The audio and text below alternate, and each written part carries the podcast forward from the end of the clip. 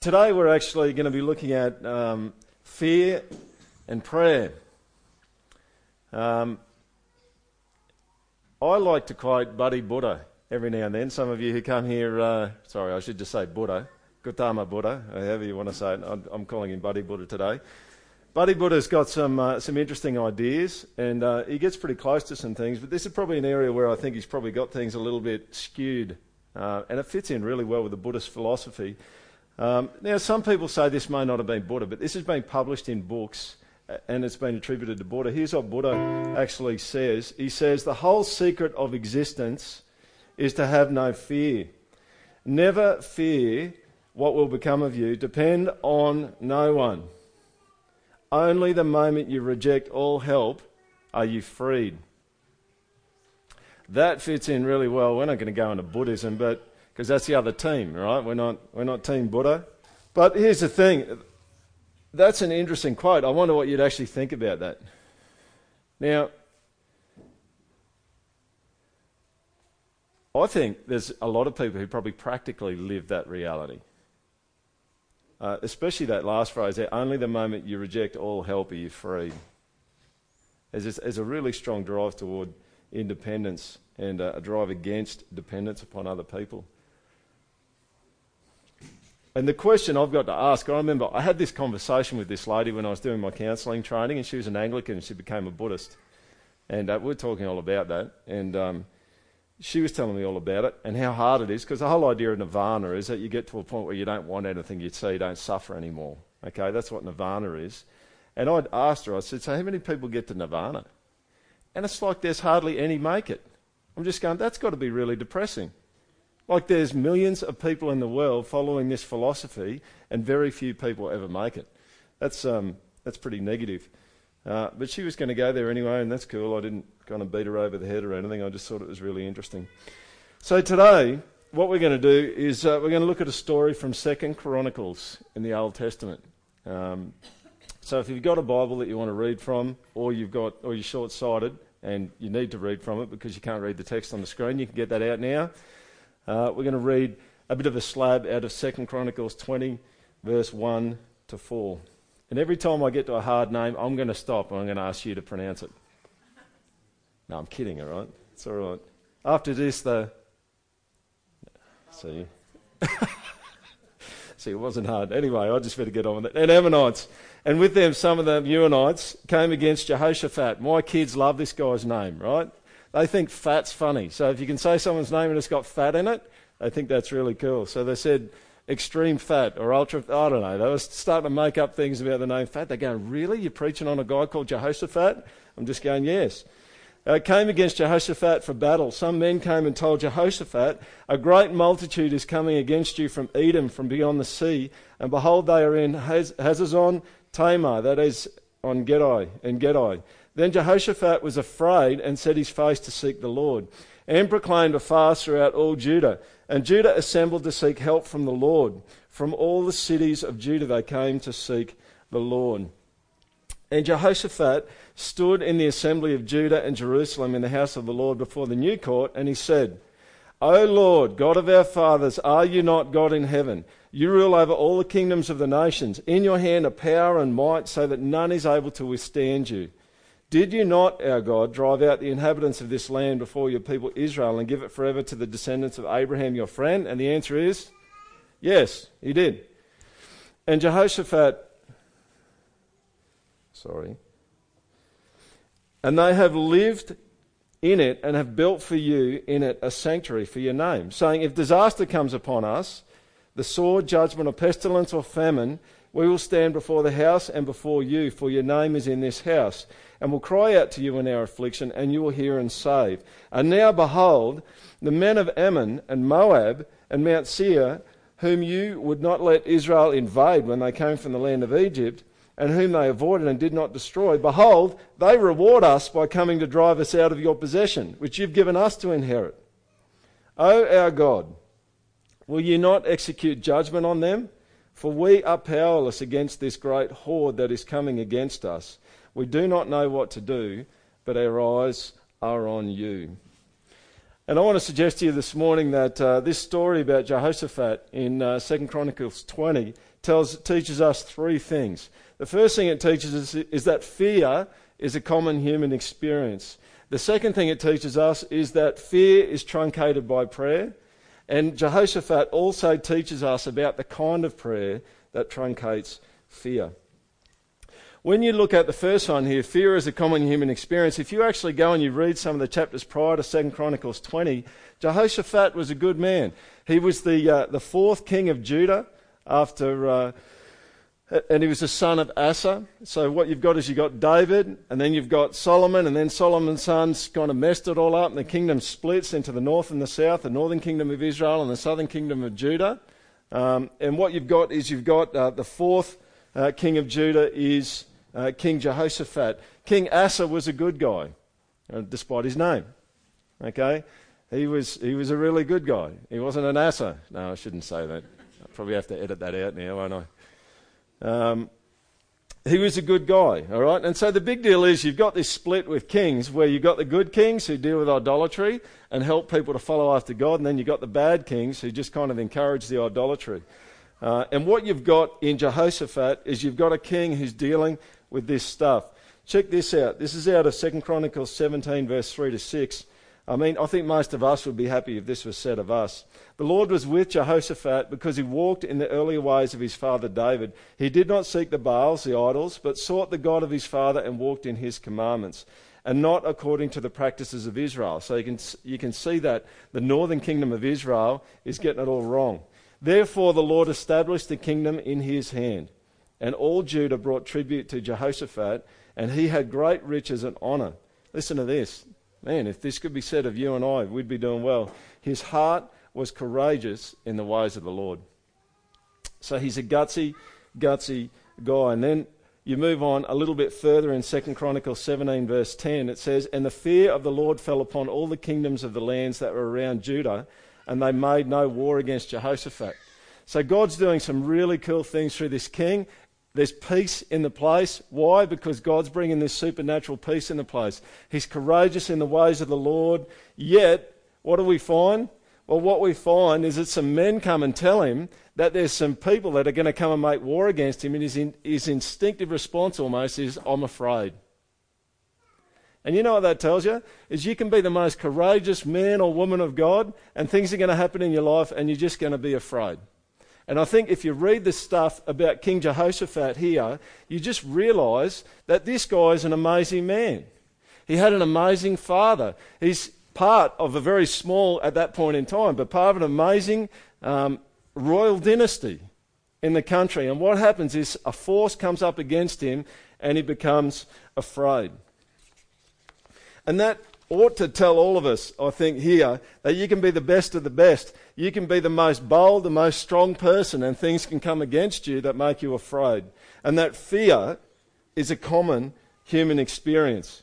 If you go back to 2 Chronicles 17, you can number Jehoshaphat's troops.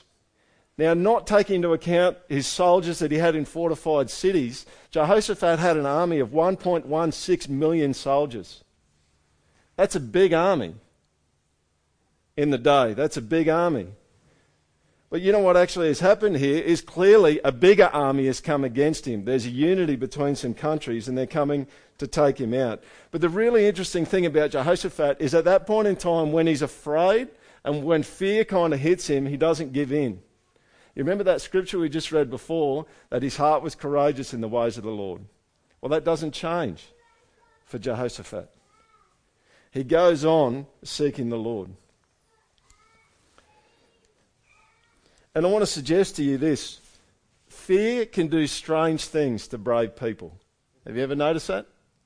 It can do strange things to brave people. And what we see in 2 Chronicles 20 is what happens when a courageous man in the Lord faces a big problem. And the bottom line is, folks, there's lots of things that can hurt us, aren't there? I mean, we've just seen in the last week uh, maybe not literally, but we've just seen an American journo get beheaded on camera. I mean, it's a dangerous world. There's lots of things that can hurt you. I mean, when I was over in America at Philadelphia, um, I mean, they just have got this impression that you could just get killed at any moment in Australia. All right? Because you just talk about the fact that we've got like most of the top 10 venomous snakes live in Australia. It's like I'm going to walk out my door and I'm going to get killed. And then I tell them, yeah, we had a brown snake at our front door. And they go, are you kidding? It's like the most ven- venomous one in the world. You know, I, I, mean, there's lots of things in the world to be afraid of, isn't there? We can be afraid of uh, being alone, of falling out with a friend, of no one talking to you, of moving home, of loss of a family member, of parents splitting up. We can be afraid of uh, family arguing and serious illness. You can be afraid of your appearance sometimes.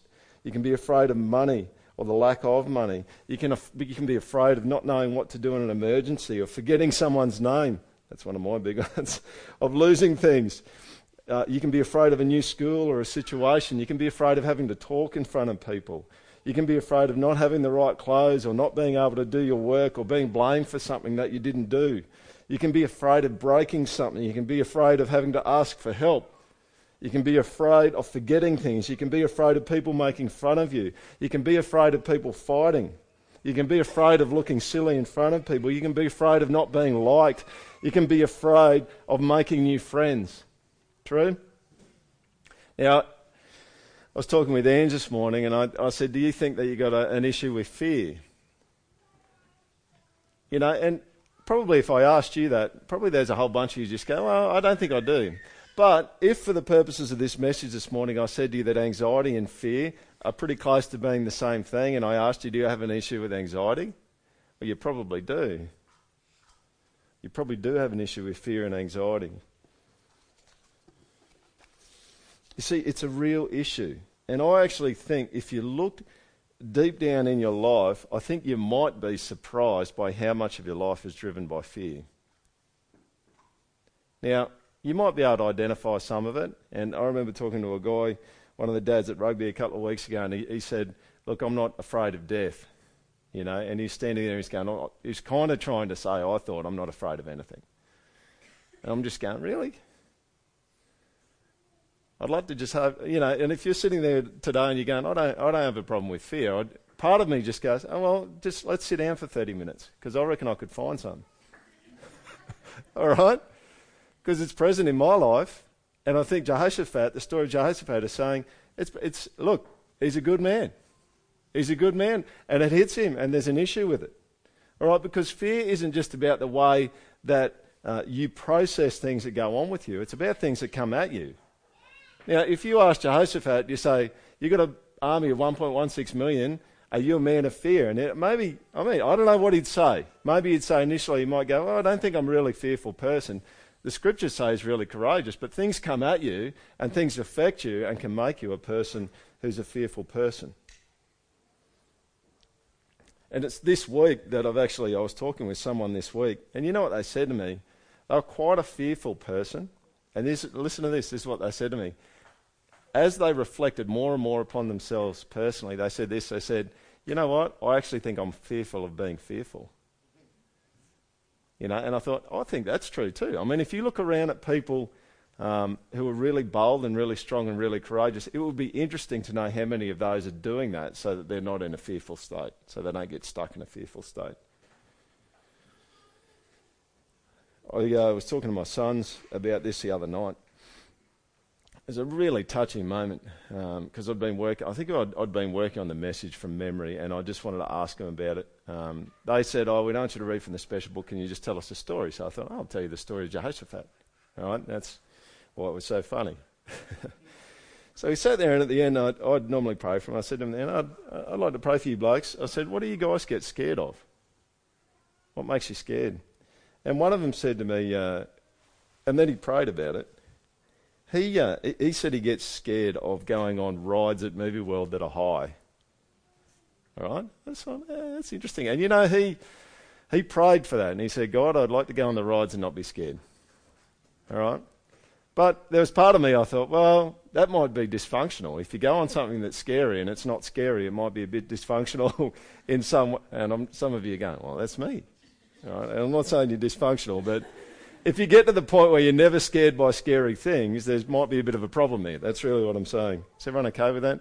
I'll close my eyes, and if you want to walk out now, you can. But the other one was really interesting, right?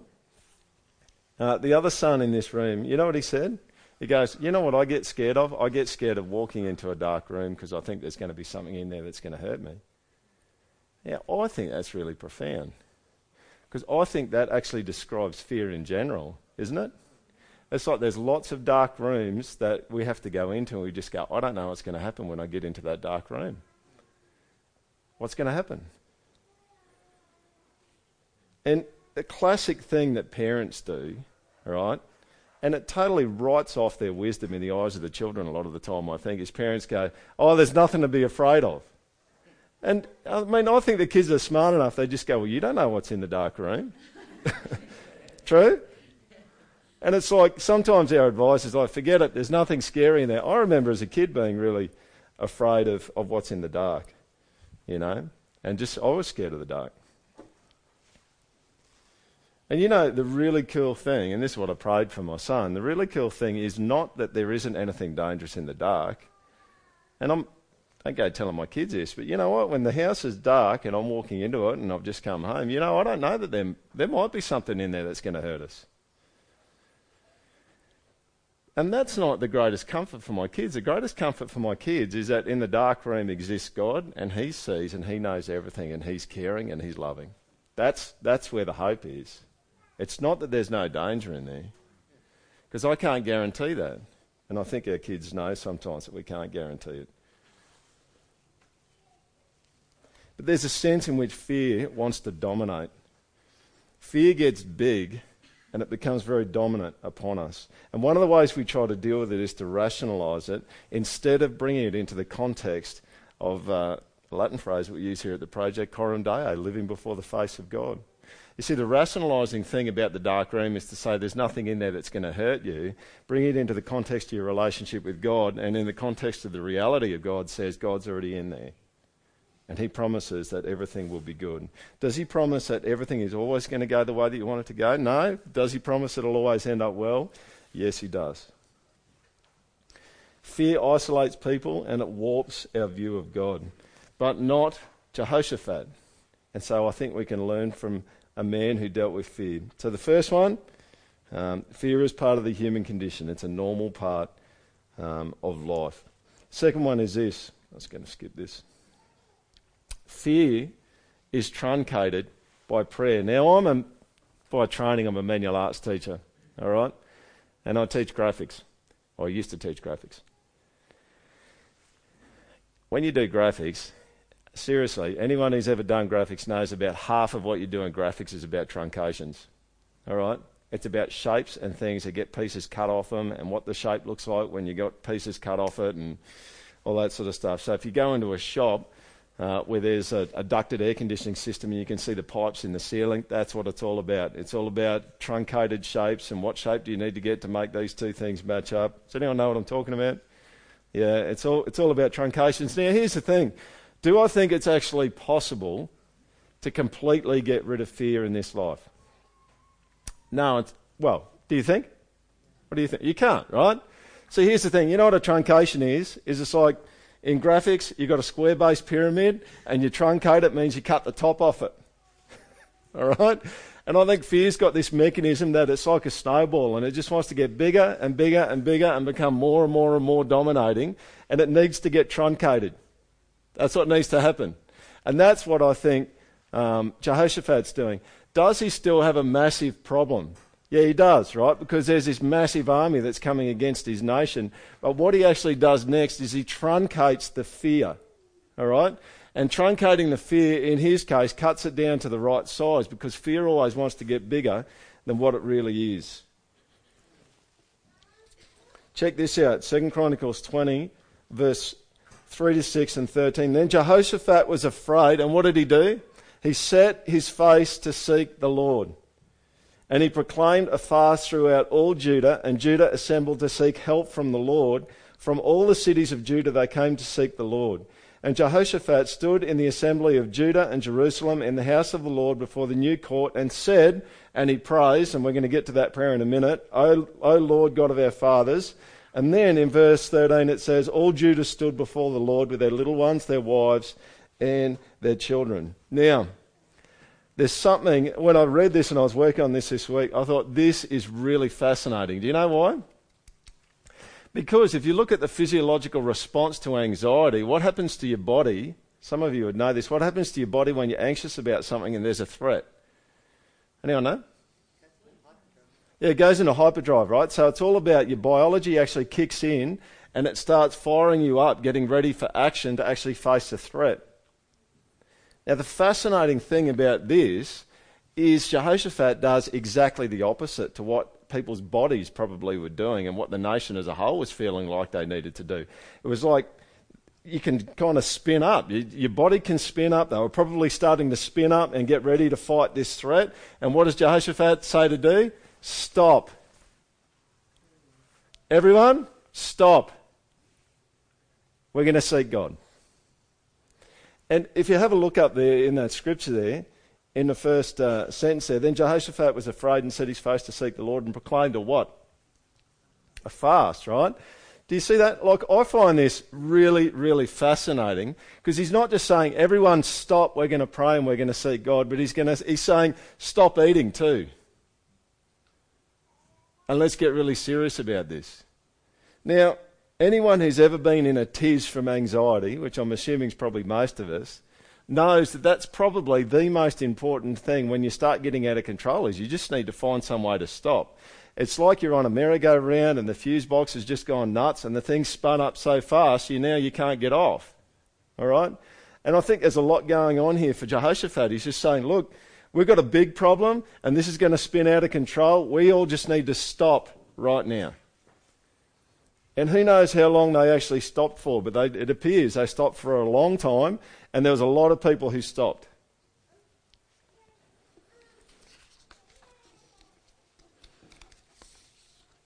And you know what he's saying is he's saying it's out of our control and we need to seek the one who is never out of control.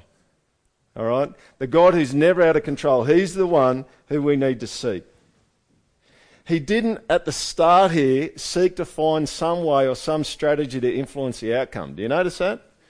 And that's what tends to happen for us a lot of the time is we get up in a, in a bit of a tears and there's a fear thing and there's uh, some real anxiety and we just and we start furiously in our heads starting to go through all these things that I can run through to try and alleviate the danger that looks like it's coming my way. Does anyone know what I'm talking about?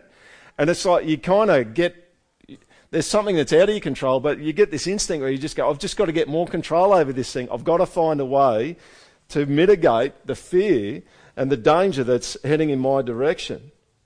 But he doesn't do this. Now, most of you heard me talk about this last year in the anxiety series last year. Do you know one of the main ways that they talk about at the moment in uh, counselling and psychology to actually deal with people with anxiety disorders is, is mindfulness. And you know what mindfulness is? It's stop without any content, really. Now, Jehoshaphat does stop, but he does it with content, right? His hope is not actually just in getting his head under control in terms of his thinking. Fact, I don't think it's really in that at all. His hope is we need to stop and we need to seek God. He's our hope in this moment. He didn't seek a way to influence the outcome. And this is counterintuitive to someone who's anxious. And the chances are that some of you might be anxious and fearful today about something. And the thought of stopping doesn't make sense because something needs to be done about it. Something needs to be done about the danger. But that's the way that God does it.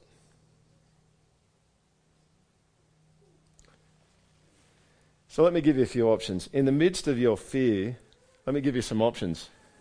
Bit of alliteration here. You can turn to prayer or despair.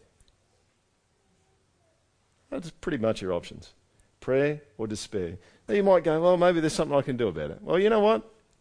When you face something that's bigger than you that you can't control, and you and you end up in a place of anxiety, and you try to c- control that even more, you probably learn that you're less in control than what you thought you were a lot of the time. Let me give you another option when you're in the midst of fear. You can trust in yourself or some created thing, or turn to God and trust in Him. I want to show you a clip out of uh, the um, Chronicles of Narnia from uh, Prince Caspian. It's a, it's a clip in a cave kind of thing that they're in. They're in trouble. There's an army that's coming up against them. They've got to work out what to do. And you can see as this clip goes through that there's the option of working with Aslan or trying to work something out themselves. Um, here it is.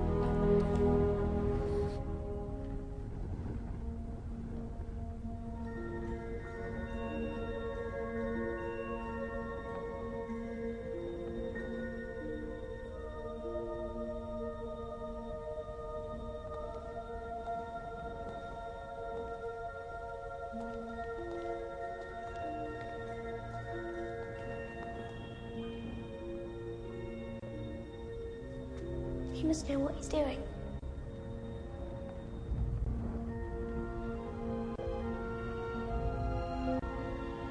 I think it's up to us now.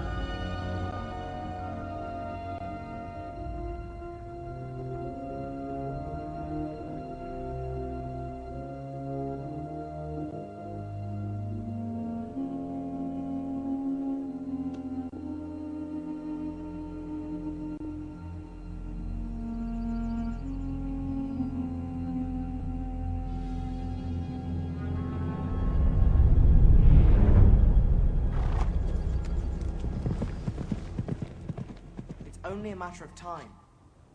Miraz's men and war machines are on their way. That means those same men aren't protecting his castle. What do you propose we do, Your Majesty? We need to get ready planning for for it.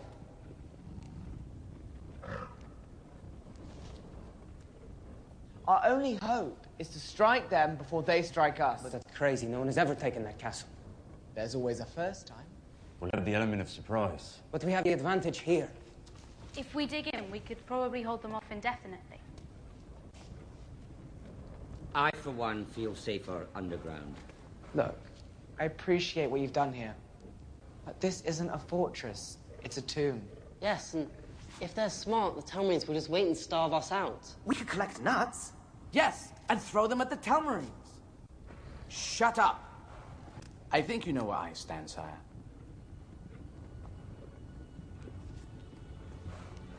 If I get your troops in, can you handle the guards?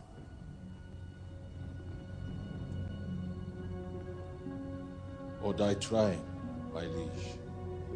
That's what I'm worried about. Sorry? Well, you're all acting like there's only two options. Dying here, or dying there. I'm not sure you've really been listening, Lu. No, you're not listening. Or have you forgotten who really defeated the White Witch, Peter? I think we've waited for Aslan long enough.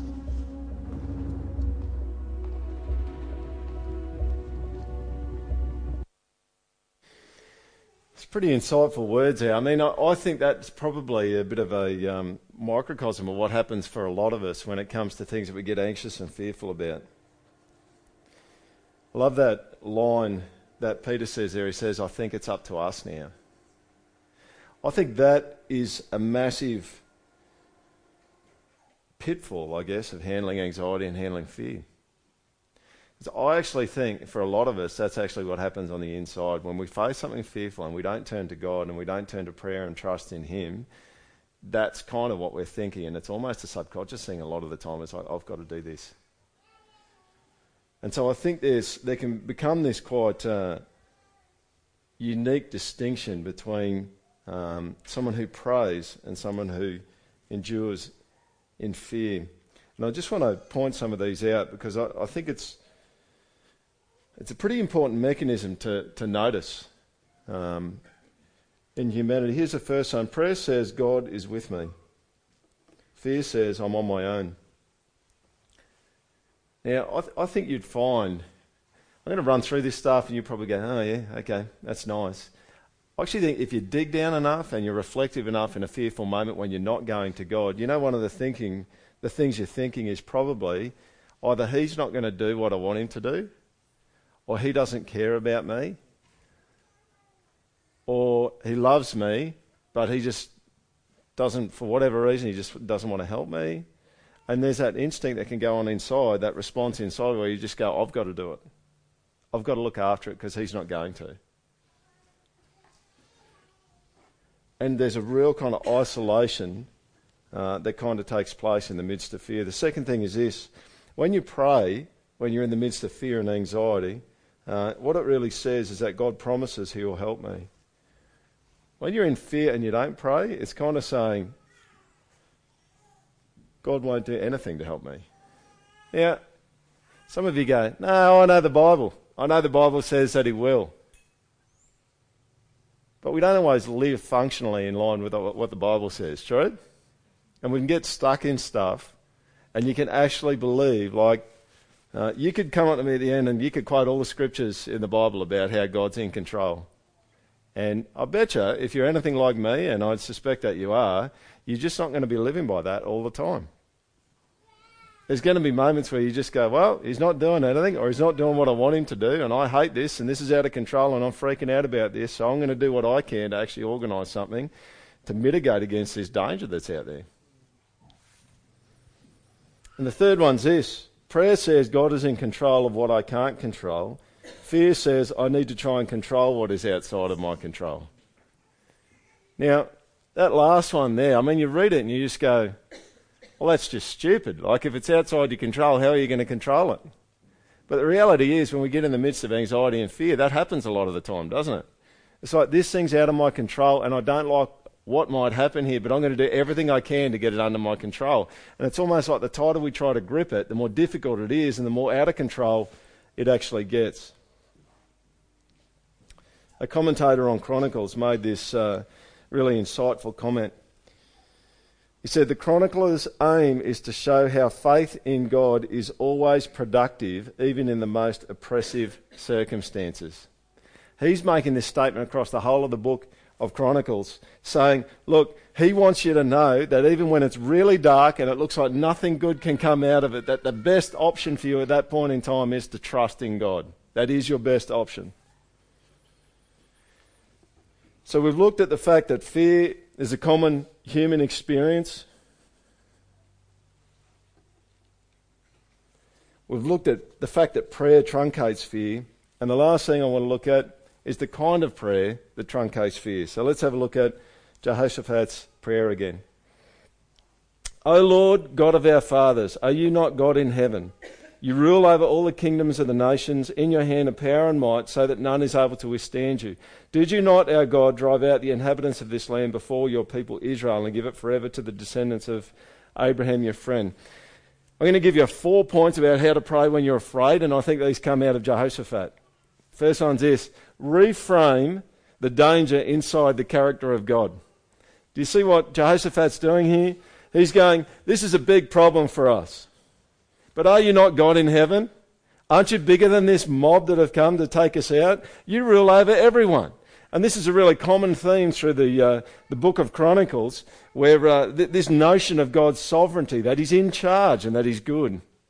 And the first thing that Jehoshaphat does is he goes, Right, we've got to reframe this. You're in control, you're in charge, you're ruler, you're stronger than the greatest trouble that could happen to me. Is everyone with me on that? It's what you need to do. And I'd suggest to you that maybe if you're someone who struggles with fear and anxiety, you could follow what Jehoshaphat does. He gives four really good pointers. The first one is reframe the danger inside the character of God. The second thing he does is this pray the promises of God. Now have a look at 2 Chronicles 20, verse 8 to 9. They have lived in it and have built for you in it a sanctuary for your name. This is God's people. The Jews saying, If disaster comes upon us, the sword, judgment, or pestilence, or famine, we will stand before this house and before you, for your name is in this house, and cry out to you in our affliction, and you will hear and save. This is taken out of the prayer of Solomon at the dedication of the temple. Now, there's a really interesting kind of theme that runs through uh, the Old Testament uh, in terms of Israel, and it's this notion that if the people of Israel turn back to God, He will come and save them. Even if they're in a dodgy place, in an afflicted place, in a dangerous place, He is going to come back and He is going to save them. So the first thing Jehoshaphat do, does is he says, the threat feels sovereign, but God's sovereign. The threat might take, a divine, take on a divine authority in your life, but God is the one who has divine authority. and you need to remind yourself who God is. The second thing is remind yourself about what God has promised to do, how He has promised to act.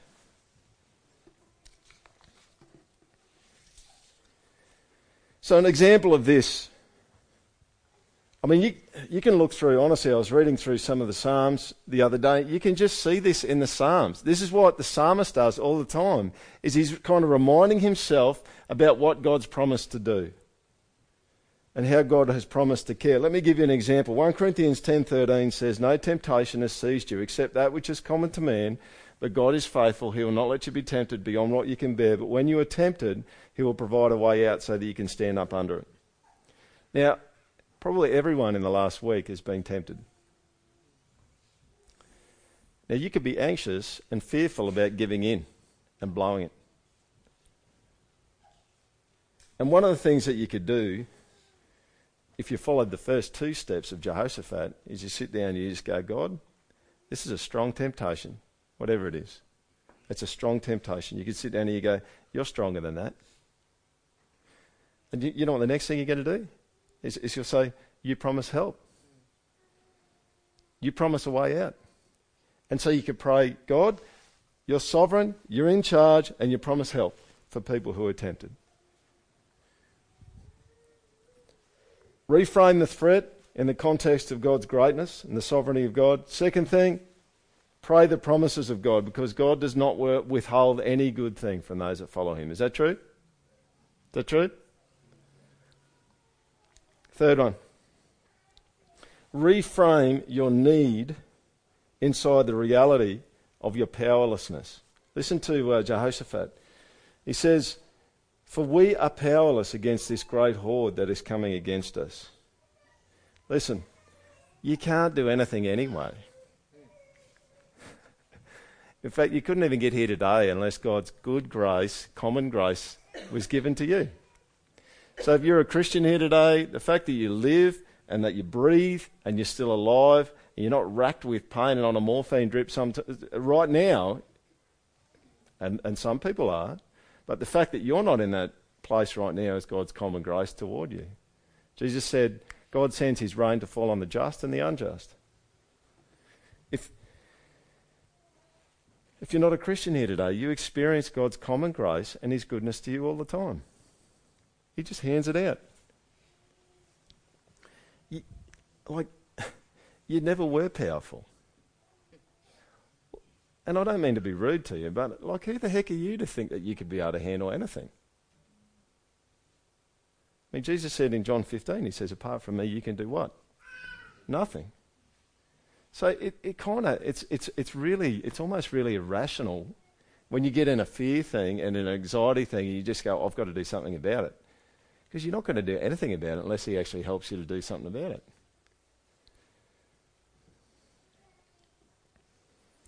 You need to reframe your need inside the reality of your powerlessness. And then the last thing that Jehoshaphat does is he places all his hope in God. You would do well to memorize this scripture. We do not know what to do, but our eyes are on you. Yeah? That would be a good one to say. I mean, if if uh, people in the project who follow Jesus said that a bit more often to themselves, probably, that would be good, wouldn't it? It's like I don't know what to do. I mean, people come up to me sometimes in the in the project and they ask me things about what we should do about things, and I just go, "Well, I don't really know what I'm doing." I've got a few ideas, and I may maybe accumulate accumulated a bit of wisdom over the years, but you know what? At the end of the day, I don't know what to do to bring it to a good result. God's the one who actually knows.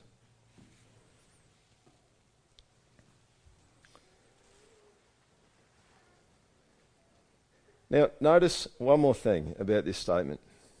What kind of tense is that statement?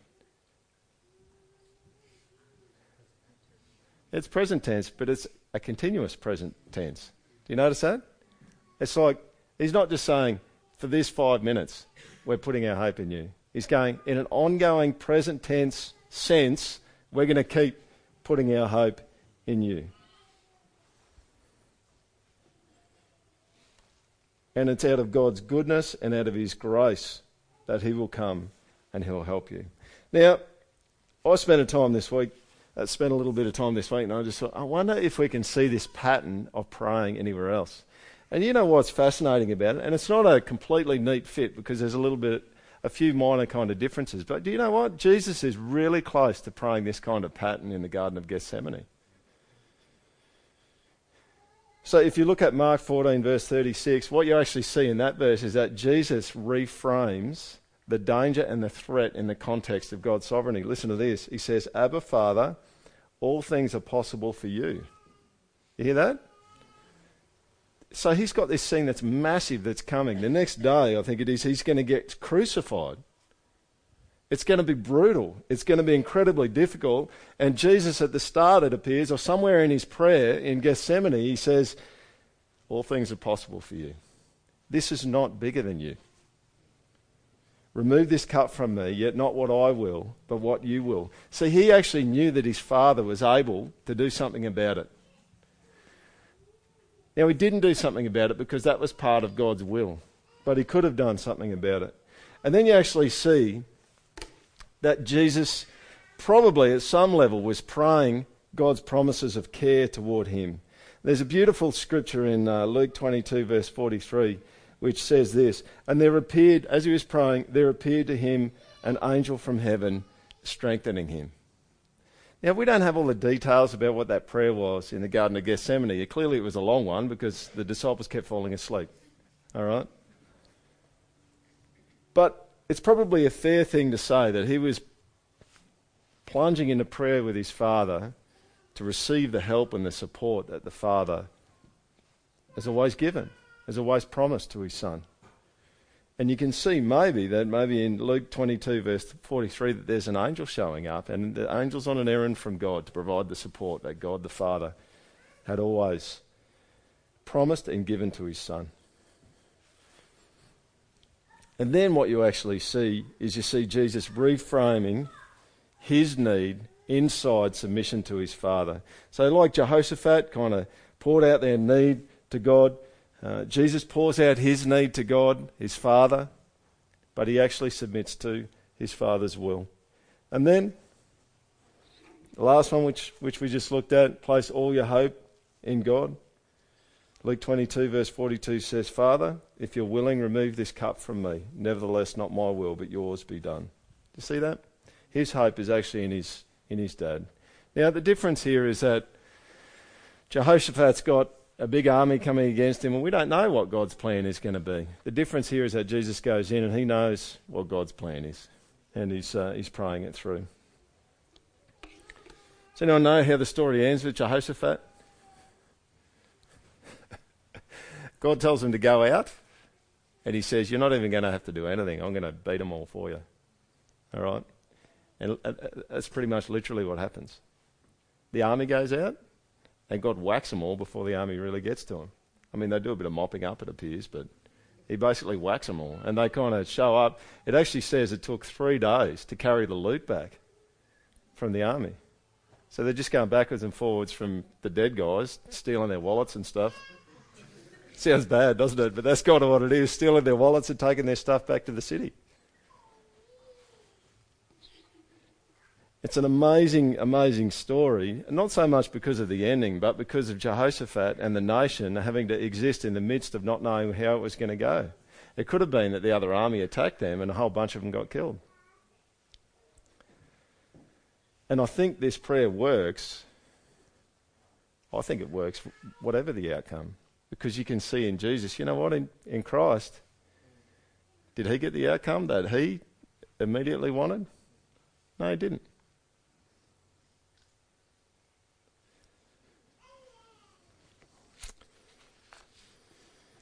We don't set people memory verses. But if I did, I would give you this one to memorise for next week and not let you in until you can recite it. No, I wouldn't do that. Isn't this beautiful? When I'm afraid, I put my trust in you.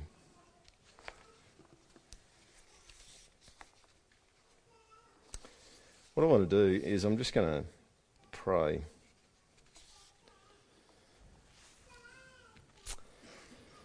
And what I'd love you to do is if you're someone, and right at the moment, you know that you've got some fear stuff going on, some anxiety stuff going on, Um, what I'd love to do is I'm, I'm not actually, I, I will end up praying for you a bit, but I actually want to lead you in prayer for yourself, if that makes sense. Uh, through a kind of Jehoshaphat kind of prayer. So, it might be difficult for you to do this, but um, I'd love it if you just stand with me. If you're just in a place at the moment where you just know that fear and anxiety is a bit of an issue for you, why don't you stand with me? And uh, we're just going to pray. It's going to make your fear and anxiety worse, isn't it? Because everyone's going to see you.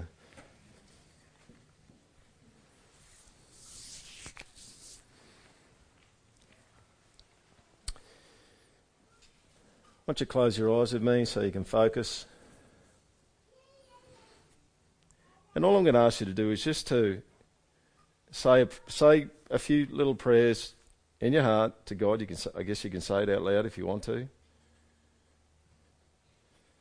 Uh, and I'll give you the categories as we go through, and you can uh, you can pray that to God. First thing is this: Why don't you offer a prayer to God about your particular situation that you're anxious and fearful about, and reframe it in God's sovereignty, because He's big. He actually is bigger than what you're struggling with. He's bigger than the danger that exists that could hurt you. And you need to put it in the context of the fact that He's bigger, He's stronger, and He's loving. So I'll give you 30 seconds. Just whisper a prayer to Him now.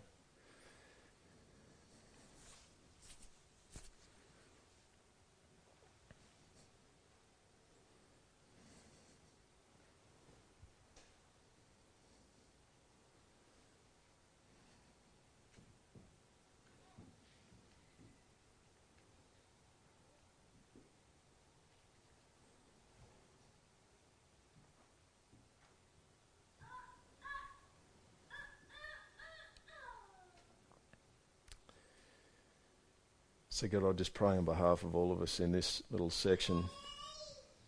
You are, you are big, and you are strong, and nothing's stronger than you. And you're close, and you're loving, and you're helpful. So, God, I pray for everyone, whatever prayer they just lifted up to you about the thing that they're afraid of the thing that's, ma- that's causing anxiety. God, I pray that you just help them to know that you're bigger, you're grander, you're more amazing, you're far more intimidating to bad things than this bad thing is to them. Second section. Just with your eyes closed here, just uh, just meditate for a moment. Just think about this. Think about what help does God promise you? How has He in the past helped you?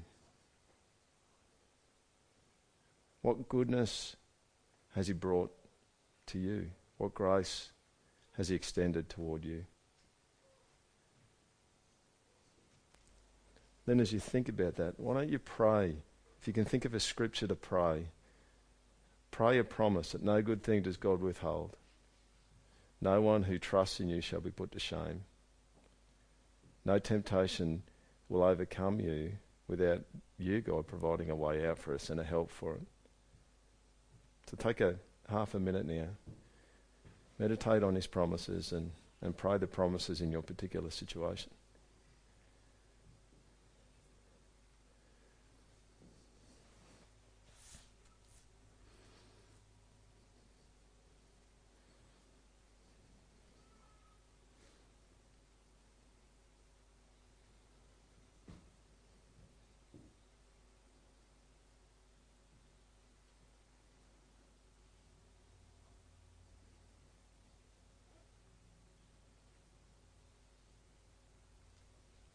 Father, your word says that you've given us everything that we need for life and godliness.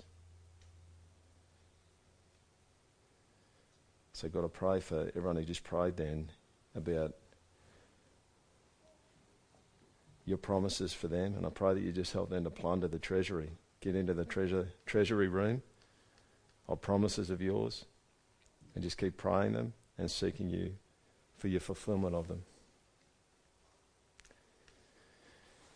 Third thing out of Jehoshaphat's prayer is to reframe your need inside the reality of your powerlessness. This is your opportunity to say to God, We're powerless. I'm powerless against this threat. I can do nothing outside of you. Why don't you pray that to him now? Just tell him that you can't do anything and that you're powerless and you desperately need his engagement.